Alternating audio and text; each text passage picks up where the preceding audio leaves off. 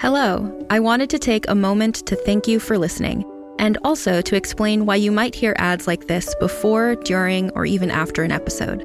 We're a small but mighty team here at Realm, and to help fund our shows, we promote products or services that we think you'd enjoy from a variety of sponsors.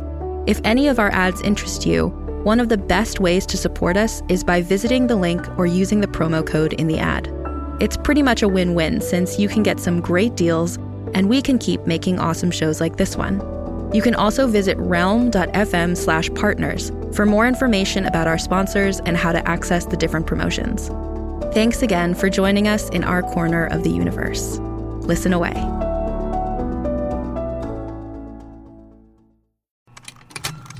Contained herein are the heresies of Radolf Burntwine, erstwhile monk turned traveling medical investigator. Join me as I uncover the blasphemous truth of a plague ridden world that ours is not a loving God, and we are not its favored children. The Heresies of Radolf Burntwine, coming January 2nd, wherever podcasts are available.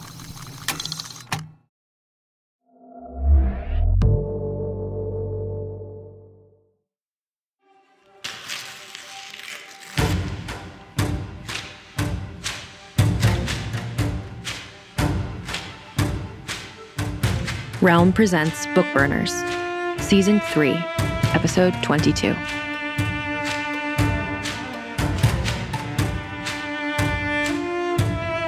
Three. Liam watched Frances flit. There was no other word for it. He was watching her flit across the room, back and forth between her machine, her computer, and the circle drawn on the floor that was somehow trapping a half manifested demon and preventing it from destroying the city of London and the rest of the world. And okay, he had to allow that the shifting thing didn't seem to be going anywhere at the moment, but he wasn't sure that he believed some marks on the ground actually had it confined. He would have felt better if Asanti had at least drawn the damn thing in permanent ink. But the point was, Frances flitting.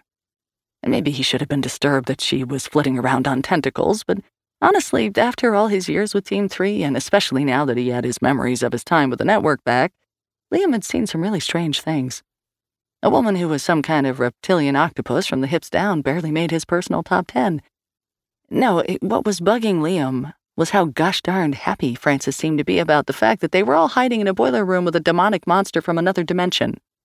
He tried to point this out to her, but Frances was stubbornly obtuse to his point.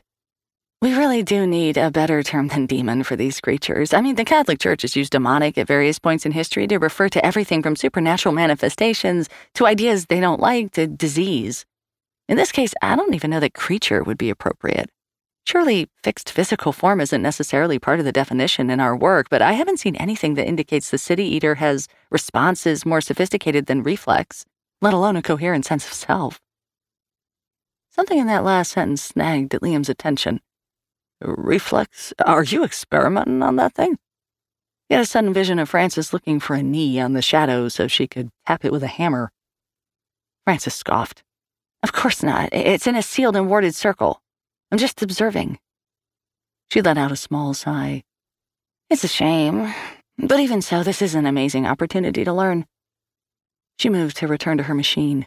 Liam interposed himself between her and it. The only thing we need to be learning about something called a city eater is how to send it back where it came from and keep any more from following after. Frances easily skirted around him. For a woman who spent most of her time in a wheelchair, she sure could move when she was out of it, and adjusted a brass ring on the base of her device. That is both simplistic and short sighted. Well, maybe I'm just a simple man. Liam cut himself off. He hadn't gotten this close to Frances's contraption before, and now that he was, he noticed something that made his blood run cold. From a distance, the machine looked like some kind of hacked together orb knockoff, which was disturbing enough, but now that he could see into the guts of it. Is that a circuit board? he asked. He leaned closer and felt a shiver dance across his skin, even from a foot away. Liam took a step back. Frances didn't look up from her notes. Probably. There are several melded with the internal mechanics. The original builders had more precious metals, but they didn't have access to the kind of technology we do now. Yeah, that was pretty much what Liam had been afraid she was going to say. I suppose you tinkered with your laptop, too. Frances was staring at him openly now. Of course I did. I had to harden all the components or it wouldn't be any use at all this close to the machine.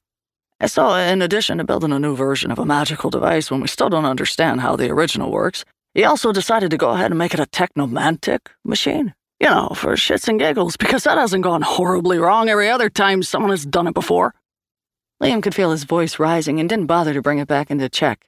Have you not been paying attention during the last two years? Did you not notice what turned your legs into tentacles? Frances looked back at him, utterly cold. I am aware of the dangers. You're not acting like it. Why do you think I started studying the union of magic and machines? She demanded. The network is down, but they're hardly the only group out there with a similar philosophy.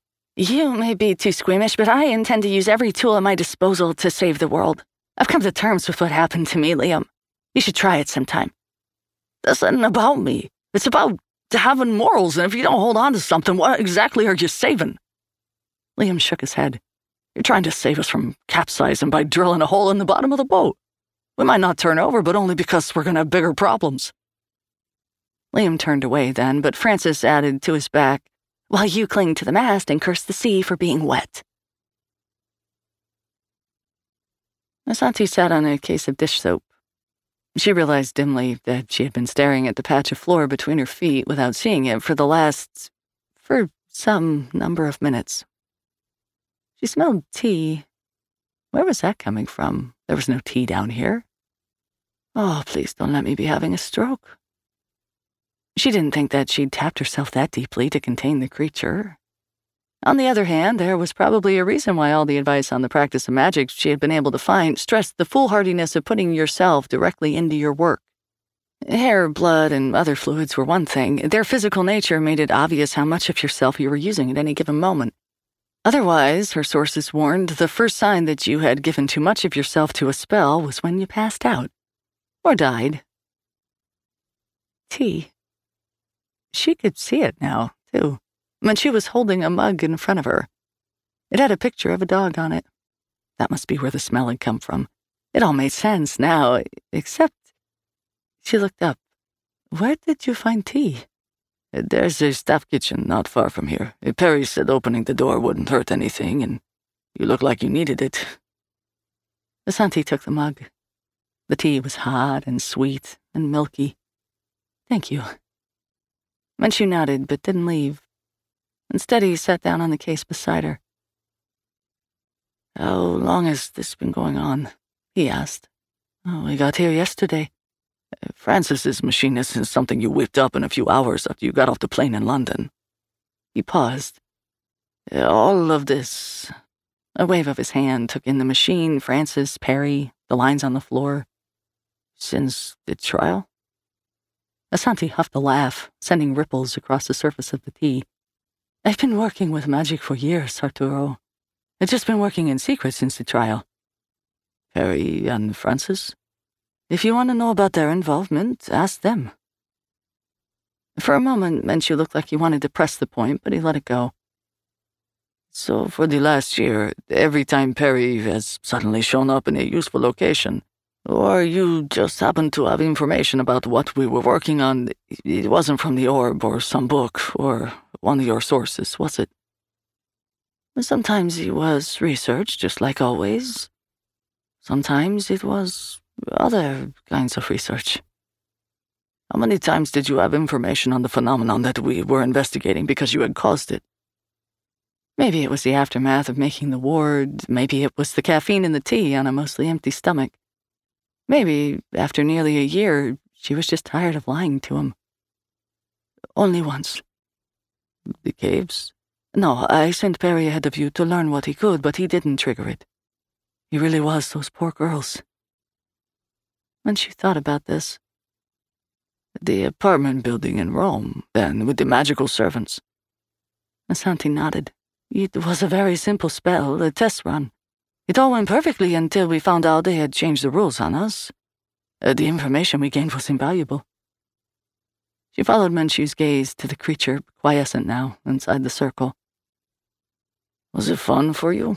Menchu asked watching us run around in circles, trying to catch up to what you already knew? No, of course not. Then what, Asanti? No matter what our differences, it, it hasn't stopped us from working together for years. I thought we trusted each other. Asanti sighed. She had assumed her reasons were obvious, but maybe not. Of course I trust you, but I also know you. He looked a silent question at her, and she continued. For me, the church is an employer. To you, it's a vocation. It didn't seem fair to put you in a position where you would have to choose between that and your loyalty to me. When she was silent, Liam frowned over Frances's computer. His last dabble with technomancy had led to his possession, which made him reluctant to trust his expertise on the subject, even without the giant hole that used to be in his memory. But from what he could tell, Frances had told him the truth. She was analyzing the heck out of whatever was inside Asanti's circle on the floor. But what was she measuring? That was another trick entirely. Liam let his hindbrain take over, scanning the numbers that scrolled across the screen while he half listened to Sal and Perry's quiet argument in the corner of the room. I cannot believe you, Sal hissed at her brother. You've been secretly working for Asanti's Operation Resurrect Team 4 this whole time? It wouldn't be much of a secret if I told you about it, Sal. That is not the point. I'm your sister. I can't protect you if you're getting up to your neck in no. No? What do you mean, no? I, I mean, it's not your job to protect me, isn't it? Maybe you don't remember all the times you called me to bail you out. I've covered for you since we were kids, and you depend on that. Sure, when we were kids, but I'm an adult. I'm sharing my mind with a powerful supernatural being, and you still treat me like a kid. When are you going to trust me? You don't give me anything to trust. You take off for a year, then Start showing up randomly on missions where you say something cryptic and swan off again. If you want trust, the road has to go both ways. Perry made a sound of exasperation, all pretense of keeping their argument at an ignorable volume long gone. You want me to be honest with you? All of you? Are you really sure? Yes, I am, you patronizing asshole. Fine. Everything Hannah said back in Guatemala, it was all true. You know the story about the world being created in six days? It was a rush job a community project.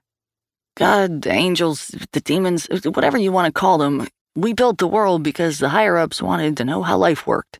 Blood, cause and effect, time, all that fun, gross, squishy stuff. And what better way to do that than to create a habitat and let it run around for a few billion years while you took notes? Asanti looked first at Sal, then to Menchu. Arturo, eh, what is he talking about? Guatemala? He looked uncomfortable, not half as uncomfortable as Sal felt. Hannah told us this story when we saw her there. We didn't know what to think. She was telling the truth, Perry said, the whole truth. You could have said something then, shouted Sal. I was trying to play by the rules. Just because she went rogue doesn't mean I should. Liam half closed his laptop screen. You're saying the whole planet is some kind of terrarium? Perry rolled his eyes. It's not just the Earth. That's your problem. You guys never think big enough. It's a universarium, a cosmic jar full of dirt and moss. After a couple millennia, the creators lost interest, and now there's a crack in the lid and the whole thing is growing mold. The room had gone silent. No one moved, no one breathed. Sal swallowed several times before she was able to speak. When she did, her anger was already dying off. And Hannah has come to scrub out the jar? she asked. Perry shook his head. The heat was leaving him as well. Hannah doesn't want to destroy Earth, but our world is leaking into yours faster and faster. Your little island of sanity is sinking. And she believes the only way to save the experiment is to create controlled cracks to relieve the pressure. That's what the City Eater is for. She wants to just scoop London off the map, the rest of the UK while she's at it. She believes that'll even out the pressure for a while. Sacrifice some so that the rest may live. What do you believe? Sal asked. Perry blushed. I was sent here to observe the experiment by living among humans. I went native. I don't want to sacrifice anyone. Which was when the alarm went off. Not the museum alarm. The noise was too low, too brash and cinematic, and it was coming from Frances's laptop speakers. Liam glanced down at the screen, and when he looked back up, he was even paler than usual. Hey, guys, this thing isn't starving. That's getting bigger.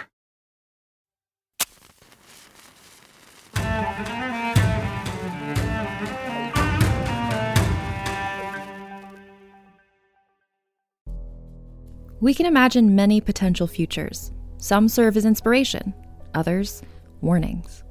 Wondery offers one possibility of the future in their new show, The Last City. The year is 2072, and the city of Pura stands as a miraculous green haven. Pura is a geoengineered paradise that protects fortunate residents from the global catastrophes of heat domes, fires, floods, and droughts. Demetria Lopez heads up Pura's public relations, tirelessly promoting the city's idyllic image. But when she stumbles upon a dark secret that, if exposed, would be the downfall of Pura's existence, she must decide who and what she's willing to protect.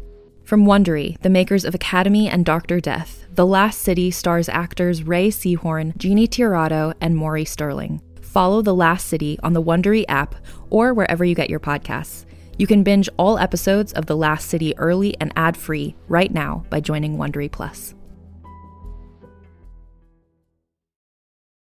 Hey there, this is Justin Bartha. I made a funny new podcast, King of the Egg Cream. It has the greatest cast in the history of podcasts with actors like Lewis Black, I'm torn by my feelings for two women. Bobby Cannavale, You can eat it, or if someone hits you, you can put it on your cut. Melanie Lynskey, I wonder what these marvelous things are that look just like boiled chicken feet. Jason Ritter, I can break things and pick locks and kill people. Michael Stuhlbarg, The whole point is to inspire people that they should make themselves better. Ari Graynor, No, don't whet its appetite. What are you, an idiot? me, Justin Bartha, That's not just any egg cream, that's a Lemke's special. and all narrated by the hilarious Richard Kind.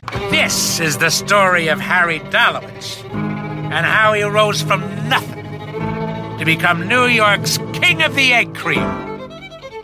So if you like funny true stories, come listen to King of the Egg Cream, available wherever you get your podcasts. 4. Liam's announcement forced the room into motion. Frances, Asanti barked. What happened? I, I, I don't know.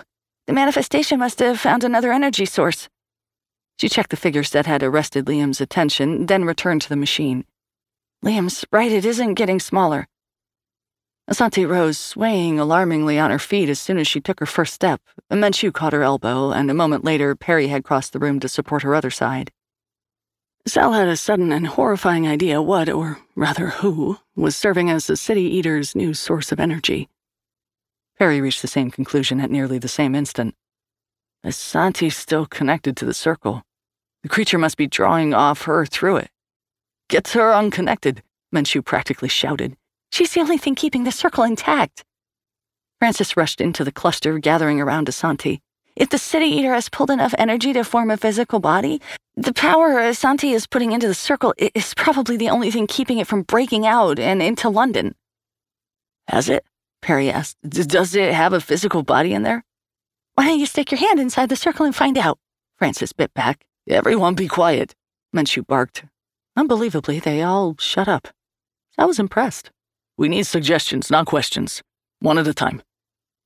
While Frances tried to formulate her next argument as a statement and Asanti gathered her thoughts, Liam stepped into the gap. If Frances and I work together, I think we have enough combined expertise to keep that thing contained in the circle without Asanti's support. For a little while, anyway. What could this a little while do us? Frances demanded. While this was technically a question, Menchu let it go. Sal guessed it was because he wanted to know the answer too. First of all, it keeps that thing from draining Asanti dry, said Liam. Second, it gives us a few minutes so we can be ready to kill it when it does break free. Grace cracked her knuckles. Physical manifestation means it's physically vulnerable. Does it? Menchu asked Perry. Perry made a vague shrug. Probably. Eh, the city eater really wasn't my area. Sal caught Menchu's eye. Maybe it's time for you and me to clear the building, just in case. She could see him calculating the size of the museum, the number of visitors inside. It's going to take a while to get everyone out. Sal couldn't argue. He was right, but still, I'd rather get some out than none out. Menchu took in the team, the two teams, the creature, and the rest of the room. Finally, he turned to Liam and Frances. All right, uh, keep it contained as long as you can. To Grace, if they cannot do whatever you need to tear it to pieces before it can hurt anyone else. To Perry, if you are here to help us, then help. But if you cannot contain the creature, I want you all to save yourselves. Failure here only becomes irrevocable if we do not survive to make our next attempt. Sal moved to the door, and Menchu joined her. He reached for the knob, but Asanti's voice caught them before they could leave. Are you going to call Team One? she asked. There was the briefest pause before Menchu said, No time. And then he and Sal were out of the room. It went against all of Sal's instincts to leave her team behind with the monster while she ran to safety, especially when her team included her brother. Even if she wasn't sure he was quite her brother anymore.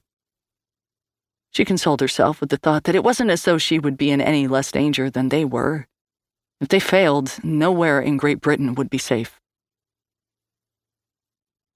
While the others worked, reinforcing the circle, watching Asanti, calling out readings from either the computer or Frances's machine, Grace stood by the wall and watched and waited. She was used to it. Her work was characterized by long periods of inactivity, punctuated by a few seconds of action that would encompass a lifetime's excitement, surprise, and terror between one heartbeat and the next. The trouble was, you never knew when those heartbeats would occur. And so, while Grace was inactive, she was not idle. She watched her prey. In its current form, the city eater resembled a blob the size of a Doberman. Every few seconds, it would throw off a pseudopod and probe at the edge of its cage. Although it probe implied intent, and as she watched, Grace could see no indication that the thing inside the circle had a definitive goal. Since it had been trapped, it had fed, moved, reacted, but she could see no recognizable signs of mood. It did not lurk, sulk, or seethe. Grace shook her head free of such nonsense. Demons were not humans, and anthropomorphizing their motives and reactions was a tempting but dangerous trap. Grace had learned to trust the evidence before her, not theories. Turning to her other senses, Grace listened. She could hear Perry speaking. Asanti, you have to let it go. You're going to kill yourself like this. Are you ready? Asanti asked. It doesn't matter. Are you ready? Frantic clacking of laptop keys and a soft click from the machine. Liam? That was Frances. As ready as we're gonna get. A pause, more clicks and whirs. Asanti groaned. Okay, Frances said. That's all I can do. Let it go, Asanti. There was nothing to hear, but Grace caught a whiff of sulfur and ozone and felt a tingle against her skin. But it was only a passing moment, and she couldn't be sure. She opened her eyes and looked at the creature. Frances confirmed what her eyes told her. It's holding. She didn't have to add for now. Grace consciously relaxed her muscles as she readied herself. Whatever came next, she would be ready. Menchu let Sal take the lead out of the basement and into the service corridors of the museum. Do you have a plan? he asked. If we have to convince everyone in the museum individually that they need to leave, we might manage to get half a dozen civilians out the door before that creature breaks free and we all become demon food. What's the alternative? he asked. All public buildings have evacuation plans. We need to find the person who can trigger this one and persuade them. Menchu nodded. That would be my part of the plan, then. Please. There was an art to appearing as though you belonged somewhere when you had no authorization to be, especially when you were in a tearing hurry. Walking without running, with intent but not panic, Menchu continued down the hall until they came across a woman wearing a blue sweater and a name tag that said Fiona. Menchu approached her. Excuse me, he said. I seem to be lost. Could you direct my colleague and me to the office of the chief administrator? Uh, Do we have an appointment? The woman startled, then smiled. Of course, father. I'm going that way myself. You're too kind. Moments later, she was leading them through the warren of corridors with a businesslike stride. It took only half a mind for Menchu to keep up his end of their guide's innocuous small talk, had he come far to see the director? Indeed, he had traveled all the way from Rome. Was this to do with the new international cooperative exhibit on early Christian artifacts? Yes, as a matter of fact, it was. Wasn't it a shame how the government was making everything even more complicated than it had been before? Well, naturally, but personal connections could so frequently accomplish what international agreements could not. By the time they were nearing the office of the director, she had practically created his cover story for him. And from what? He had approached her without the name of the person they were supposed to see, without even a proper title. The woman should have seen through him in an instant. Probably would have, if not for one thing. The collar around his neck. That was all she had needed to see. Menchu had always liked that. No matter where he went in the world, when people saw the collar, he had a connection. Even for people who did not have warm feelings toward the church, and there were certainly more than a few of them, the collar was a way to engage, and where there was engagement, even the thickest wall might be breached. Connecting was what Menchu was good at. He liked people, and people liked him. But after what Asanti had said to him, he found himself questioning what that connection meant. When he talked to strangers, were they speaking to him, Arturo Menchu, or only to the office he represented? If Asanti, a woman he had known, worked with, and considered his closest friend for more than a decade, saw him as a cog in the great Catholic machine first, was there anyone on the planet who knew him as a person? And after so many years as a priest, was there a person left? Fiona left them with the director's personal assistant and a warm farewell. Sal waited for Fiona to vanish out of sight before flashing her badge to the befuddled PA. We need to see your boss right now. The badge was just as effective as the collar. The scream of a fire alarm echoed in the boiler room, and Grace held up a hand to shield her eyes from the flashing light above the door. Liam barely looked up from his screen. Looks like Salem and you are making progress on the evacuation. Can someone shut that off? Frances demanded. Perry waved a hand, and the speaker in the room went silent, although Grace could still hear the echo of the alarm from the corridor. Thank you, said Frances. Then no, it's surging. Before Frances could finish her sentence, it was too late. A low crackle of energy burst against Grace's skin, burning and intense for an instant before it disappeared as quickly as it had come. The lines Asanti had drawn on the floor vanished with it. The city eater had escaped. Grace did not hesitate. She did not hold anything back. She pressed off the wall and leapt into the air to meet it. 5. Grace leapt at the city eater. She landed in it. But this was not like being swallowed, as she had been by the Hydra. The Hydra had been rooted in its physical body, every caustic and slimy inch of it. Neither was it like her encounter with the demon trapped by the network in Belfast. That had been incorporeal, intangible, but governed by a clear intelligence.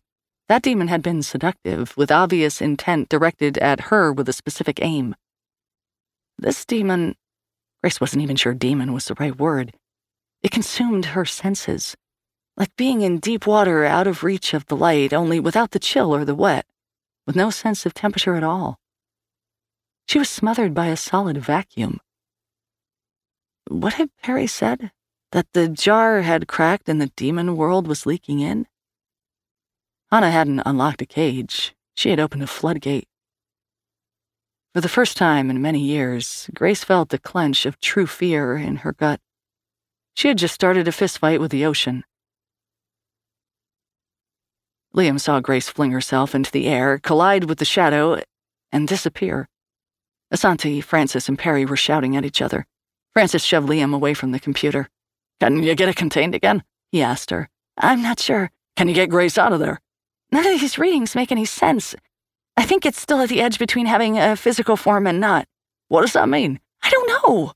This has never happened before. The city eater, now a dense ball of shadow, getting darker and denser by the moment, roiled and grew to the size of a small horse. Liam hoped it was agitated because it had eaten something that didn't agree with it. He turned to Asanti and Perry. Well? Perry was shaking his head. It isn't a creature. It's a big gob of magic that got loose. That's the technical term, is it? Not helpful, Liam, said Asanti. Liam ground his teeth. Asanti was one to accuse him of not being helpful, but she wasn't wrong. The big gob of magic wasn't contained. It didn't look like it was going back to being contained any time soon. He'd deal with that later. Job one, get Grace back. He looked around for something he could use. Could he throw her a rope? There didn't seem to be any rope to hand. Plenty of fairy liquid, though, uh, Liam took a bottle of the dish soap and chucked it in the blob's direction. It was absorbed with an audible bloop, but no other obvious effect. Liam went back to rummaging through the contents of the room. What are you doing, Liam? asked Asanti. Something, he growled, coming up from his search of one of the junk piles with a length of rebar. Liam wasn't trained in swordplay, but his early life had given him plenty of opportunities to become an expert in how to whack something really hard with a stick. And magic wasn't supposed to like iron, right? It had a familiar ring to it. Muttering a brief prayer, Liam charged the ball of shadow and swung. The bar slowed when it hit the edge of the city eater, but passed through. Liam swung again, harder. It was like batting practice with a cloud. One more time. He leaned forward, putting all of his power into the swing and extending so far that his hands disappeared to the wrists inside the city eater. The iron bar hit something and stuck fast. Liam braced himself and leaned back, not sure what he had on the end of his line. He didn't care. Either it would be Grace or it would be something he could kick to death once it was in range of his boots. But as he strained to pull it back, the rebar didn't budge. Liam felt his grip slipping and fought the pain roaring up his arms to tighten his fingers. A second pair of hands grabbed the bar behind his, Perry pulling too. He felt Asanti's arms lock around his waist, bracing him. Behind Perry, Frances was doing the same. Together, the four of them gave one mighty pull. Grace tumbled out onto the ground, the other end of the bar still clasped in her hands. They all went down in a heap beside her. Grace coughed once, then took a great and shuddering breath. Thank you, she said. No problem. You okay? Better than I was a second ago. Liam nearly laughed with relief, but the sound died in his throat when he heard a low growl on the other side of the room. The city eater had settled on a form, the form of a tiger, a very angry tiger crouched to spring. As one, they ran. The sun was setting when Menchu and Sal found the rest of the team in the courtyard surrounding the main building of the museum. In spite of the alarms, an oppressive number of staff and tourists remained inside the fence, waiting to see if they were going to be allowed back in the building. Most of them had their phones out, taking selfies and recording each other to update the world on the latest wrinkle in their vacation. She was pretty sure they were all about to find something far more fascinating to record. Assuming their phones didn't fry first. What happened in there? Sal asked Liam. It stopped chasing us somewhere in the main exhibit hall. Not sure if that's a good sign or not. Asanti's dreads were falling out of their neat arrangement, giving her an uncharacteristically disheveled appearance. It's not, she said. You got distracted by some of the artifacts near the Rosetta Stone. Menchu's heart sank. Hannah seemed to have an affection for the oldest text she could locate, and he could only imagine what her summoned creature could find to feed upon in a place like this. A crash, followed by a screeching roar, did not exactly answer Menchu's question about what the demon had found so distracting, but it did clear up any mystery as to what the result of its detour had been. The creature that burst through the roof of the venerable British Museum was a chimera of mythological nightmares come to life.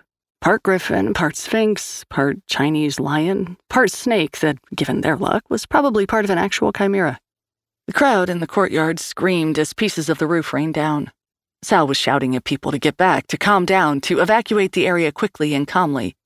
In spite of her using her best authoritative bellow, she was having a negligible effect. Flapping its mighty wings, one reptilian, one feathered, the city eater turned its serpentine neck down toward the people below. Its head looked like a cross between a bird and a dragon. It opened a hooked beak as long as Menchu's arm to reveal row upon row of gleaming teeth. Menchu could barely stand in the backwash of its wings as it descended lower and lower and drew breath to let loose. What, a mighty roar? A gout of flame? Menchu braced himself for either, for both, and then in the distance, but closing fast, the thump of helicopter blades sliced across the sky. A cry of hope went up from the crowd, seeing what they supposed was rescue. Menchu felt sick.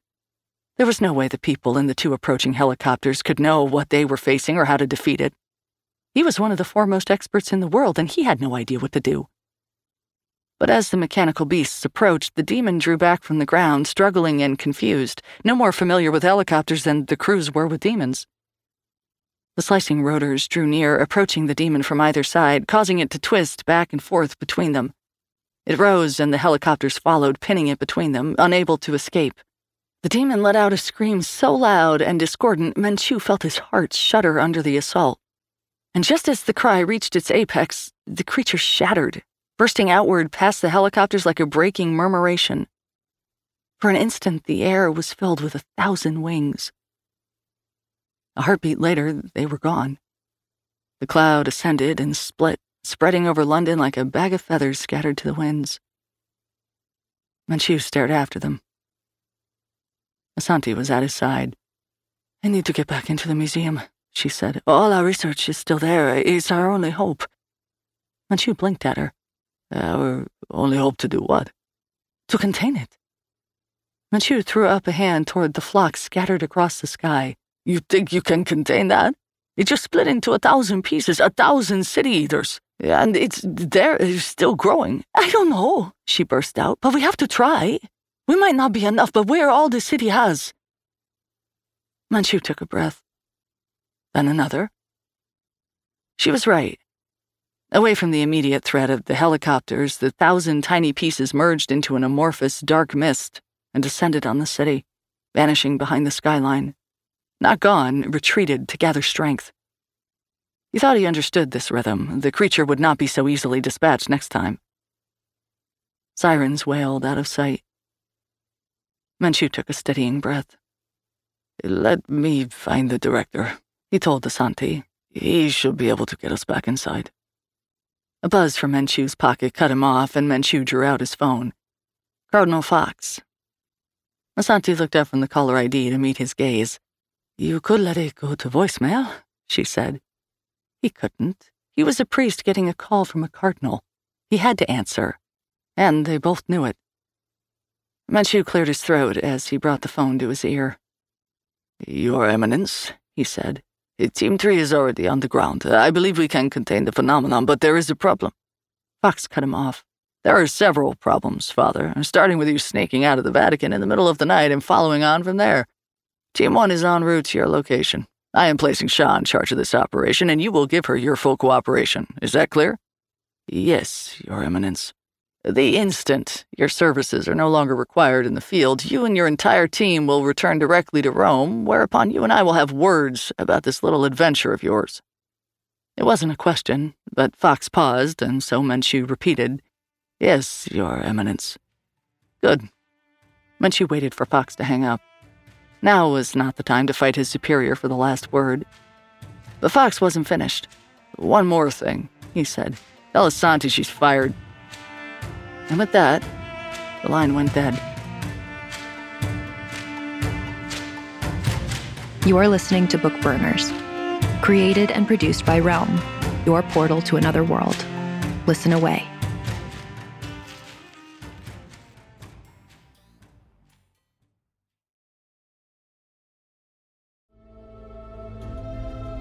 You can admit it. You believe in the supernatural power of the Bermuda Triangle it's just too many coincidences, am I right? Now that we have that straight, let me tell you about a show that will fill the lost shaped hole in your life. Introducing The Triangle. The mysticism and the intrigue of the Bermuda Triangle has just turned personal for Admiral David Segarra. His former ship, along with its crew, has gone missing in the area without a trace. This disappearance, along with other strange occurrences in the area, have convinced Admiral Segarra that the only way to learn the truth is to investigate it for himself. After getting shipwrecked on a nearby island not visible on any of their maps, his team begins to explore, only to discover they are not alone. This show is not to be missed, and you can listen to all the episodes of The Triangle right now, wherever you get your podcasts.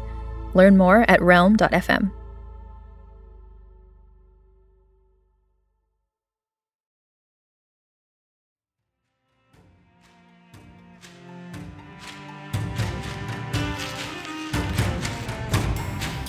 Bookburners is created by Max Gladstone and written by Max Gladstone, Margaret Dunlap, Mur Lafferty, Andrea Phillips, and Brian Francis Slattery. Executive produced by Molly Barton and Julian Yap. Performed by Xe Sands. Audio production by Amanda Rose Smith, with additional editing by Corey Barton. Original theme by Hashem Assadullahi, featuring Jody Redditch Ferber and mixed by Justin Morel. Cover art by Annie Wu. Executive in charge for Realm, Mary Assadullahi. Find more shows like Bookburners by following Realm on Apple Podcasts, Spotify, or at realm.fm.